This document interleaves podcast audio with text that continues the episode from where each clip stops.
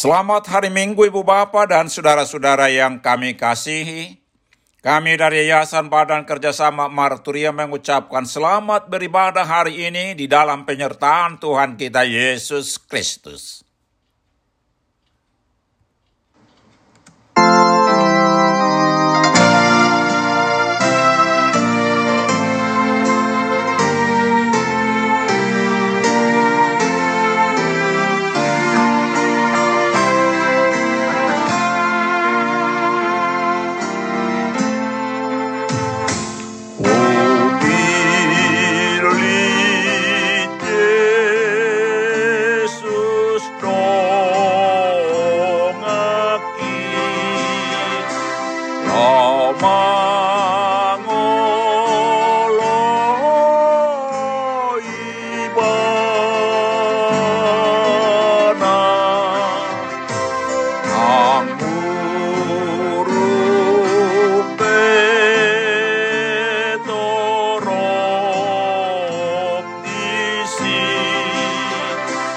Robert.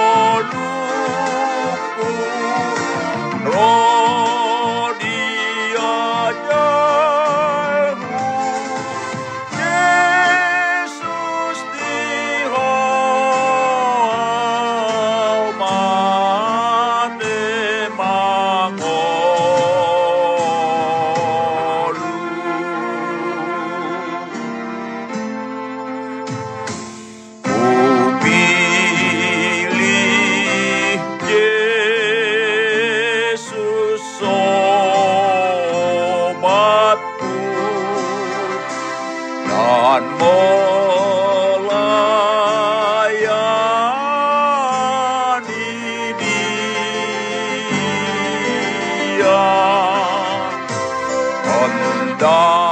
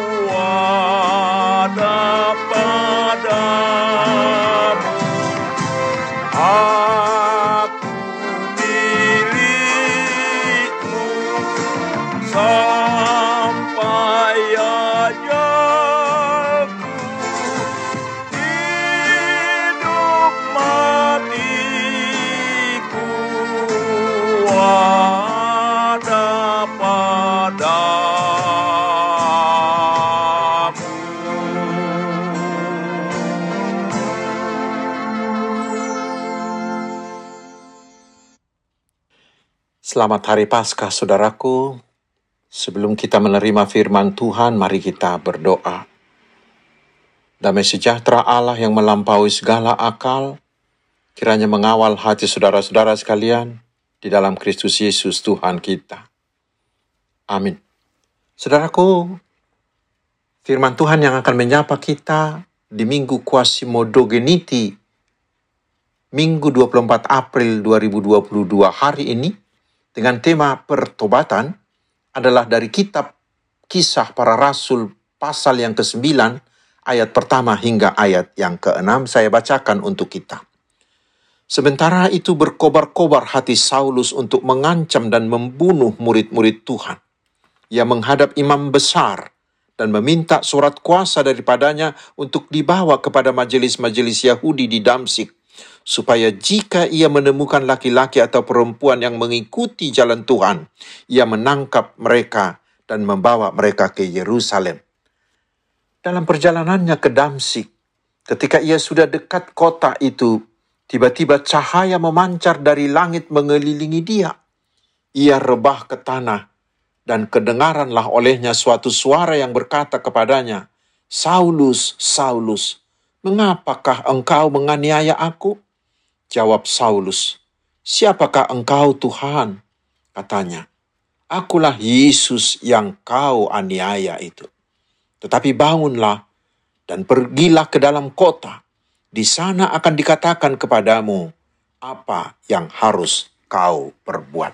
Demikian firman Tuhan. Saudaraku, Saulus tampaknya merupakan pemimpin penganiayaan penganiayaan besar pertama yang sangat hebat terhadap gereja. Laki-laki dan perempuan dimasukkannya ke penjara dan disesak. Banyak juga dihukum mati.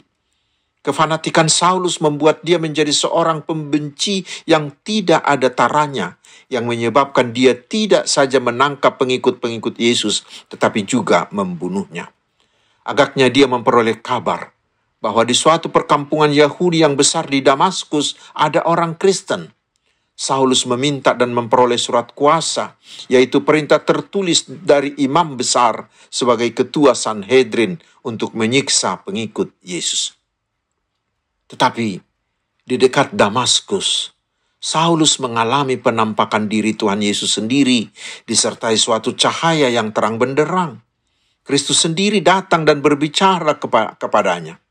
Di kemudian hari, Saulus melihat hal ini sebagai tanda kerasulannya bahwa dia sama dengan murid lainnya yang langsung dipanggil dan ditugaskan oleh Yesus Kristus sendiri. Dengan tegas dan terang, Tuhan Yesus memanggil nama Saulus dua kali untuk menyadarkan dia kembali. Kemungkinan pada saat itu Saulus belum sadar sama sekali bahwa ia berjumpa dengan Yesus. Tetapi kemudian setelah Tuhan Yesus menyatakan bahwa dialah yang dianiaya oleh Saulus, Saulus pun menjadi sadar bahwa Yesus yang dibencinya itu benar-benar adalah Mesias Allah. Karena itulah Saulus menaati perintah Yesus dan menyerahkan dirinya menjadi pelayan Tuhan untuk memberitakan Injil Kristus kepada orang-orang yang bukan Yahudi. Saulus yang menjadi Paulus itu bertekun dalam doa. Beberapa lama dia harus belajar tentang Yesus dan imannya harus bertambah lebih besar dulu. Barulah dia berangkat memberitakan Injil Kristus. Akan tetapi Sejak peristiwa itu, dia melakukan apa yang dikatakan Tuhan Yesus kepadanya. Saudaraku, orang Kristen yang sejati adalah orang yang sudah berhenti melakukan apa yang dia inginkan untuk dia lakukan dan mulai melakukan apa yang Kristus inginkan untuk dia lakukan. Amin. Marilah kita berdoa. Ya Tuhan Yesus, melalui roh kudusmu, jamahlah hati kami, agar kami menyadari akan kekurangan kami, sehingga kami mengalami pembaharuan hati. Tuhan memberkati engkau dan melindungi engkau. Tuhan menyinari engkau dengan wajahnya dan memberi engkau kasih karunia. Tuhan menghadapkan wajahnya kepadamu dan memberi engkau damai sejahtera. Amin. Selamat Paskah saudaraku, tetap bersuka cita dalam Tuhan, tetap semangat, tetapi tetap ikuti protokol kesehatan. Tuhan Yesus memberkati.